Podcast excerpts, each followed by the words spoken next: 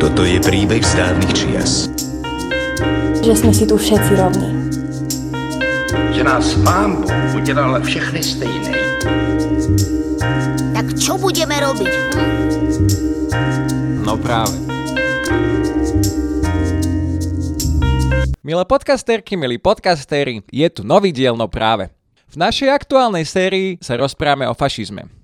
S Jakubom Drábikom sme sa rozprávali o tom, ako sa môžeme poučiť z histórie, s Grigorím Mesežníkom sme zisťovali, ako sa nenávisť prejavuje v súčasnosti a dnes sa budeme baviť o tom, ako pred nenávistnými myšlienkami ubránime demokraciu do budúcna. Dámy a páni, milé podcasterky, milí podcastery, je mi veľkou cťou a potešením u nás v štúdiu privítať výskumnú pracovničku strediska, našu in-houseovú expertku na extrémizmus, politologičku, no hlavne skvelú kolegyňu Radku Vicenovú. Radka, ahoj. Ahojte, dobrý deň. Ďakujeme, že si prišla. Začneme tak trošku z ostra. Dnes dokončujeme skvelou hostkou sériu rozhovorov o fašizme a som teda veľmi rád, že jeden z rozhovorov máme aj s človekom zo strediska. Vedela by si prosím našim poslucháčom a posluchačkám vysvetliť, prečo považujeme za dôležité otvárať túto tému na pôde Národnej inštitúcie pre ľudské práva? Začala by som možno tým, že si musíme dať pozor, že nehovoríme v tomto prípade len o fašizme, ale hovoríme všeobecne o ideológiách, ktoré môžeme spoločne nazvať ideológiami nenávistnými. To znamená, že ideológiami, ktoré sú v protiklade s nejakými základnými demokratickými hodnotami, na ktorých naša spoločnosť alebo teda náš štát stojí, sú v protiklade s hodnotami liberálnej demokracie, koncept, ktorý nie je v súčasnosti spoločnosti dostatočne pochopený a ktorý možno, že aj nevieme úplne dostatočne komunikovať tak, aby sme vlastne vysvetlili, že o čom vlastne hovoríme. To znamená, že keď hovoríme o fašizme alebo akýmikoľvek inými no, nenávistnými ideológiami, hovoríme primárne o tom, že sú to myšlienky, ktoré popierajú napríklad základné nejaké princípy delbu moci, systémy brzda protivák, čo je vlastne jeden z kľúčových pilierov liberálnej demokracie, respektíve nášho štátu, našej spoločnosti, ale zároveň aj vlastne do rôznej miery tieto ideológie šíria nenávisť voči menšinám, prípadne doslova rozdeľujú spoločnosť na jednu skupinu a stavajú do protikladu alebo teda do nepriateľstva so skupinou inou. Ten pojem, ktorý z angličtiny poznáme ako othering. A liberálna demokracia, vlastne základným princípom liberálnej demokracie je, že je to systém, ktorý predpokladá, že sú nastavené mechanizmy spoločnosti tak, že menšina nemôže byť prevalcovaná väčšinou. Hej. To znamená, že nie len v prípade, teraz nehovoríme o nejakom bežnom príjmaní zákonov v oblasti verejných politik v parlamente, ktoré je samozrejme príjmená väčšinovo, ale hovoríme o tom, že naša ústava garantuje súbor základných ľudských práv a slobôd, ktoré sú vlastne neodnateľné. To znamená, že väčšina nemôže poprieť tieto základné ľudské práva a slobody menšinám, či už hovoríme o menšinám národnostný, či už hovoríme o menšinách na základe, neviem, akýchkoľvek eh, kategórií, či už hovoríme o pohlaví alebo sexuálnej orientácii a podobne. To znamená, že to je niečo, čo vlastne v tej súčasnej spoločenskej debate tak trošku pokulháva, že samotný pojem liberálna demokracia je pomerne dosť nepochopený až sprofanovaný, hlavne teda zo strany niektorých predstaviteľov politických strán a presne preto je dôležité aj zo strany nás ako Slovenského národného strediska strediska pre ľudské práva ako tej národnej ľudskoprávnej inštitúcie hovoriť o tom, že tieto ideológie sú priamým ohrozením tých základných princípov, na ktorých naša spoločnosť stojí. Ďakujem veľmi pekne, si to tak zhrnula aj, aj za nás. Myslím si, že ten výskum, ktorý bol teraz v médiách o tom, že 70% Slovakov je za demokraciu, ale iba 40% je za liberálnu demokraciu, dokazuje to, že ako veľmi málo chápeme týchto pojmoch a ako veľmi možno chápeme ten pojem slobody, čo sa potom samozrejme prejavuje aj v tom extremizácii tej spoločenskej debaty v čom už samozrejme stredisko nemôže byť ticho pri takýchto veciach. Už sme nejaké aktivity aj v rámci toho nášho obmedzeného mandátu ľudskoprávnej inštitúcie spravili. Aké aktivity vieme aj v rámci tohoto priestoru nášho obmedzeného v oblasti extrémizmu a fašizmu robiť ako stredisko? Už si to trochu naznačil, že, že vlastne tá kľúčová úloha strediska, teda takto vnímam ja, je nielen vysvetľovať, a nechcem použiť to slovo propagovať, ale vlastne zvyšovať povedomie o vôbec o problematike ľudských práv, vysvetľovať, že čo to znamená o ľudské práva a slobody, čo to znamená praxi, lebo ten koncept ľudských práv a slobod, ja mám teda pocit, že v poslednom čase je dosť, dosť nepochopený, možno aj hlavne v niektorých častiach spoločnosti, hlavne teda po tej diskusii, ktorá prebehla počas e, pandémie, kde teda prebiehala pomerne burlivá spoločenská diskusia o tom, že čo je a čo nie je porušovanie základných ľudských práv a slobod, čo je alebo čo nie je diskriminácia. Čiže toto je jedna z tých kľúčových úloh, ktorú vidím v súvislosti so strediskom, že vlastne vysvetľovať, zvyšovať povedomie o tom, že o čom hovoríme, keď hovoríme o týchto konceptoch. Zároveň teda stredisko organizuje vzdelávacie aktivity zamerané na rôzne skupiny obyvateľstva, nielen po školách, teda zameraní na základné stredné školy, ale zároveň pracujú aj s inštitúciami, ktoré spadajú pod organičné trestnom konaní, teda napríklad policia alebo ozbrojené zložky, pretože je dosť dôležité zvyšovať zvyšovať povedomie o ľudských právach, o diskriminácii, ale aj citlivovať práve so zameraním na túto cieľovú skupinu. A v neposlednom rade teda ja ako výskumná pracovníčka za oddelenie výskumu tiež máme momentálne rozrobených hneď niekoľko projektov, ktoré sa zameriavajú hlavne na sledovanie alebo meranie postojov napríklad stredoškolákov na aktuálne témy aj v súvislosti teda s tými témami, ktoré považujeme za nosné témy pre nenavisné ideológie a sledujeme taktiež to, akým spôsobom sa o nenavisných ideológiách vôbec hovorí vo verejnom diskurze. Tam nás zaujíma teraz hlavne to, ako vlastne táto diskusia bola ovplyvnená alebo ako sa posunula v súvislosti s konfliktom na Ukrajine, ktorý vlastne tiež dosť by rozburil tieto nosné extrémistické témy. Vlastne aj v súvislosti s konfliktom na Ukrajine sa ukazuje to, že sme začínali tým pojmom fašizmus, že za fašista alebo za extrémistu o, už tu bol označený, hadam, ktokoľvek. To znamená, že to je jeden z príkladov práve toho nebezpečenstva, toho, ako sa tá diskusia vlastne posúva, radikalizuje doslova, ako sa vyprazňujú tie pojmy. Lebo keď každý každého označí za fašistu, tak tým pádom strácame ako spoločnosť prehľad v tom, že čo to vlastne je v skutočnosti, aký je vlastne obsah toho toho pojmu a strácame pochopenie pre vôbec tie princípy, že nestačí hovoriť iba o slove, ale treba poznať aj jeho obsah. No a potom, keď nebudeme poznať ten obsah, tak buď, nebudeme asi vedieť sa úplne brániť pred týmto obsahom, čo je takou našou úlohou. Nie je to málo, toto čo stredisko robí, ale určite nie je niečo, čo by dokázalo samo o sebe zabrániť extrémizmu sa rozliať do takých rozmerov, akých je bohužiaľ na Slovensku dnes. V čom zlyhala podľa teba tá hrádza proti extrémizmu, keď to vôbec niekedy existovalo? Keď máme nenávisné ideológie v parlamente už nie len v podobe extrémistických strán samotných, ale aj normalizáciu niektorých extrémistických myšlienok. Myslím, že si správne povedal, že ak to vôbec niekedy existovalo. Tá hrádza proti extrémizmu je podľa mňa príkladom toho presne, ako sa narába s pojmami, ktoré možno, že majú istý cvenk bez toho, aby ten obsah bol naozaj naplnený. Hej. To znamená, že si treba uvedomiť, že takisto ako nie každý, kto povedzme sa označuje za demokrata alebo kto má v názve politickej strany slovo demokraticky naozaj aj prodemokraticky je, takisto aj nie každý, kto kladie vence k pamätníku antifašistického odboja je je naozaj aj antifašistom. To znamená, že aj tá hrádza proti extrémizmu síce bola deklarovaná ako hrádza proti extrémizmu, ale môžeme sa naozaj baviť o tom, že či v skutočnosti sme hovorili o niečom, čo by nielen deklaratívne, ale aj obsahovo malo ambíciu bojovať proti extrémizmu a dôkazom toho je aj to, že hneď v ďalších voľbách sa extrémistická krajine pravicová strana dostala do volieb. V súčasnosti teda sú tam dve, keďže sa rozdelila. A čo je ešte dôležitejšie, že nesmieme zabúdať na to, že ten úspech tých extremistických ideológií alebo nenávistných ideológií sa nedá merať iba úspechom tej jednej strany, ktorú teda, alebo teda momentálne dvoch, ktoré my považujeme za extremistické alebo teda krajine pravicové, ale treba sa pozerať aj na to, do akej miery sa tie myšlienky alebo tie názory, ktoré sú nosné pre tieto politické strany, do akej miery sa začínajú objavovať čoraz intenzívnejšie aj v agende iných politických aktérov. To znamená, že to nie je iba o tom, že či sa krajine pravicová strana dostala alebo nedostala do parlamentu, je to aj o tom, že tá diskusia celá sa vlastne posúva do extrému a tie myšlienky, ktoré ešte pred desiatimi rokmi sme vedeli možno priradiť k tejto konkrétnej strane, sú už teraz rozptýlené medzi viacerými politickými stranami. To znamená, že v čom zlyhala hradza proti extrémizmu, jedna z odpovedí bolo, alebo teda podľa mňa je práve to vyprazňovanie pojmom, to znamená, že deklaratívne bojujeme proti extrémizmu, ale obsahovo vôbec nie. O, spomínal si, či je dosť to, čo robí stredisko. Myslím si, že sa snažíme veľmi intenzívne, ale tiež to nie je niečo, čo ako keby stredisko samostatne vie pokryť. Nie to musí byť spolupráca viacerých aktérov, nielen inštitúcií verejnej a štátnej správy, ale aj v spolupráci s občianskou spoločnosťou. To znamená, že nejaká koordinovaná akcia, nejaká, nejaké už je intenzívnejšie spolupráce, o čo sa tiež my ako stredisko teda veľmi snažíme v rôznych témach je to také kliše, ale netreba opomenúť, že kvalita vzdelávacieho procesu alebo to, do akej akej miery dokážeme alebo nedokážeme rozvíjať kritické myslenie aj na základných alebo stredných školách alebo aj pri iných cieľových skupinách obyvateľstva. Aj to je mimoriadne dôležité, pretože to opäť súvisí s tým, že my zbytočne budeme hovoriť, že sme za demokraciu, pokiaľ nerozumieme, čo to znamená demokracia. Čo to znamená, keď to rozdrobíme na drobné. Hej? A to je potom presne súvisí s tým, že keď potom niekto povie, že je prodemokratické, keď nie je, tak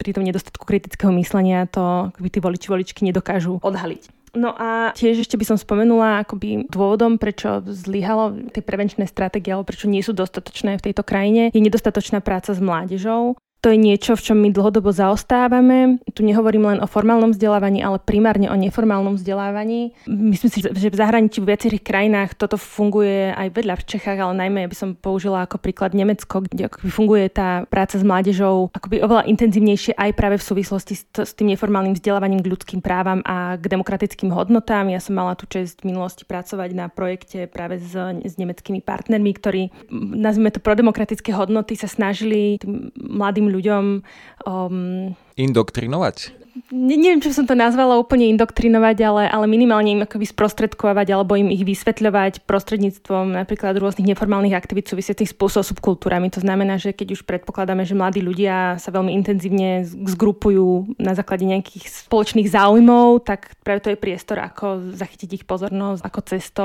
nejakou hravou formou, nejakou, nejakou originálnou formou práve vysvetľovať aj to, ako to vlastne celé súvisí s tým, čo to znamená byť dobrým občanom, čo to znamená byť občanom občanom v demokratickej krajine. A čo je teda taká tá funkčná prevencia, ktorá by bola tou naozaj snou hrádzou proti extrémizmu ešte pred tým, ako sem dorazil? Ja si myslím, že to ide späť k tomu vzdelávaniu, k citlivovaniu verejnosti, k tomu, akým spôsobom narábame s týmito konceptami, s tými veľkými konceptami, asi niekedy ťažko uchopiteľnými konceptami, ktoré sa práve tým nezvládnutím tej verejnej diskusie veľmi sprofanovali, hlavne v poslednom období. To znamená, že povedala by som, že vzdelávanie a zvyšovanie povedomia to sú tie kľúčové aspekty, ktorých sme zanedbali v poslednom období a ktoré teraz už je veľmi ťažké dohnať, keď už sme sa dostali do naozaj úplne iných situácií. Ja si myslím, že 100 rokov dozadu to predpovedal Masaryk v tých svojich príhovoroch, kedy hovorí, že mali sme ľudí učiť o slobode a možno to je takéto vzdelávanie nie len hodiny dejepisu a občianskej, ale práve k týmto ťažko uchopiteľným hodnotám. Vedel, o čom hovorí. Áno. Vedel, o čom hovorí, no a teda potom sa po nás šlape ako pomoste, ako to on hovoril pred tými 100 rokmi. No. Bohužiaľ sa ten extrémizmus a tie myšlienky veľmi rozliali. Veľmi sa rozliali a nebudeme predstierať, že je to niečo, čo nás netrápi. Prevencia je určite akože preferovaným nástrojom výchovy spoločnosti aj pre pacifistov optimistický, idealistický, demokratický, zmýšľajúcich ľudí je to predsa len lepšie.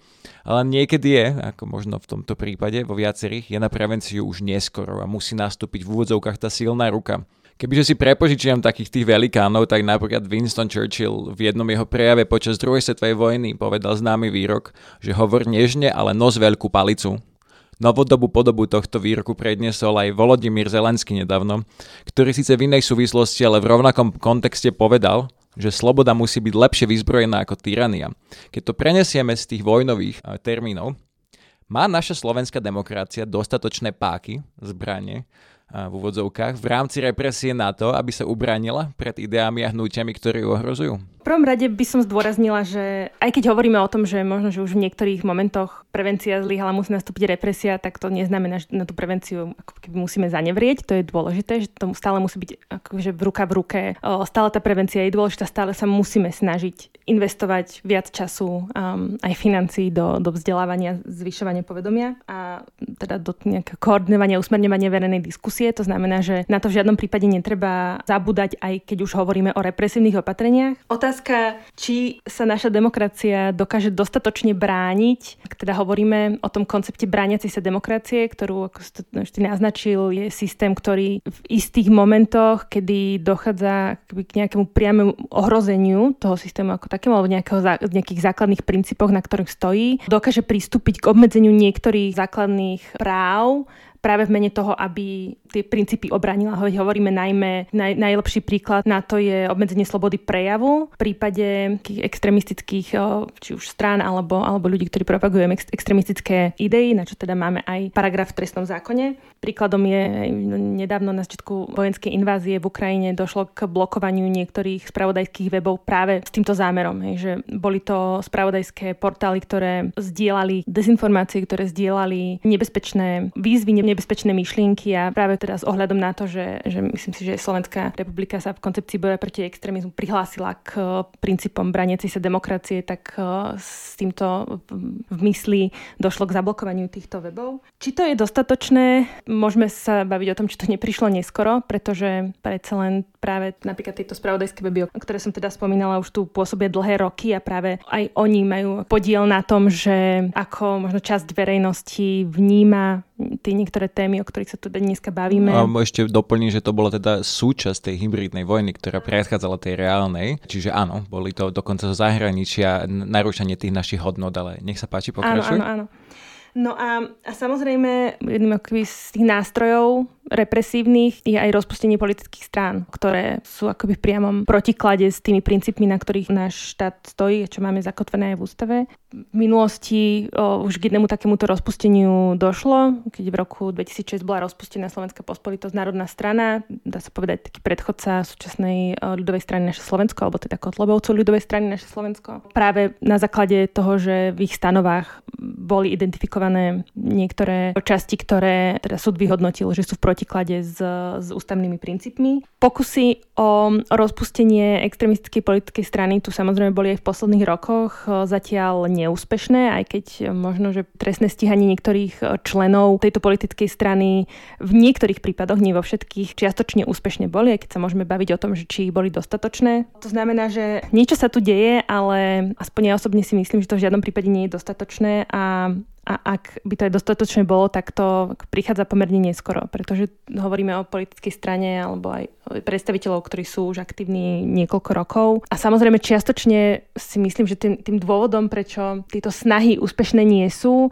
je práve aj to, že, že dochádza k, k istému posunu toho, akým spôsobom sa táto strana prezentuje, s vedomím, že o, sa musí držať istých hraníc na to, aby nebola postihnutelná. A, a v takom prípade nie je asi také jednoduché dokázať práve ten úmysel, pretože aj tá diskusia sa posunula teda takým smerom, že niekedy nie je nevyhnutné vysloviť niektoré slova na to, aby, aby boli pochopené, tak ako chcú, aby boli pochopené a tým pádom je to samozrejme ťažké z hľadiska nejakého trestného stíhania. To znamená, že v tomto prípade si myslím, že snahy sú, ale je diskutabilné, či sú vlastne dostatočné. Ďakujem, že si to pekne takto zhrnula, lebo asi by sa to dalo pomenovať aj ostrejšie.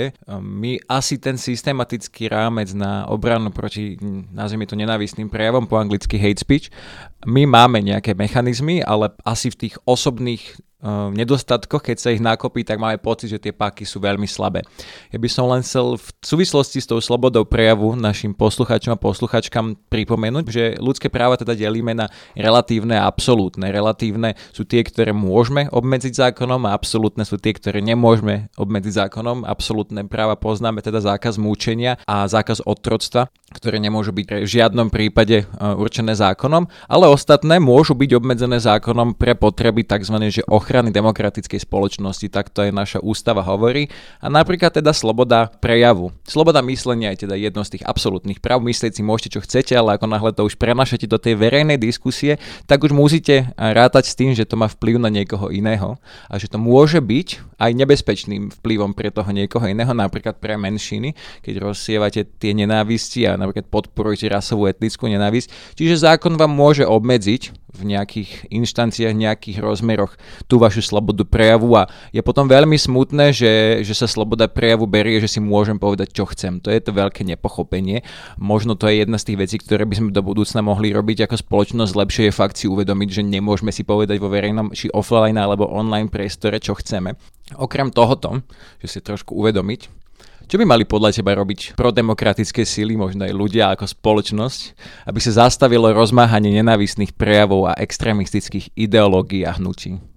Pri tejto otázke je dosť náročné pre mňa zbaviť sa nejaké možno, že miery frustrácie alebo neviem, až nešťastia z toho, akým spôsobom sa vlastne tá situácia v našej krajine vyvíja a ktorým smerom sa tá verejná diskusia uberá. A je tiež ťažké, si myslím, neviem, možno, že so mnou budeš súhlasiť, že je ťažké bojovať aj proti nejakej tej apatii, ktorá človeka miestami tak... Ja poviem rovno, my sme už začali dostať minulý rok výhražky smrťou a tam tam už je istá hranica, za ktorou človek stráti možno motiváciu to robiť bezhranične, čiže asi viem, čo hovoríš. Áno, nie, nie je ľahké takéto výhražky dostávať. Ja si myslím, že to ľudia v oblasti, ktorí teda pôsobia v oblasti ľudských práv veľmi dobre poznajú, že je ťažké sa voči, voči tomu obrniť a nájsť silu nejakým spôsobom eh, bojovať ďalej. Ale čo by sme teda mali urobiť, teraz my ako spoločnosť.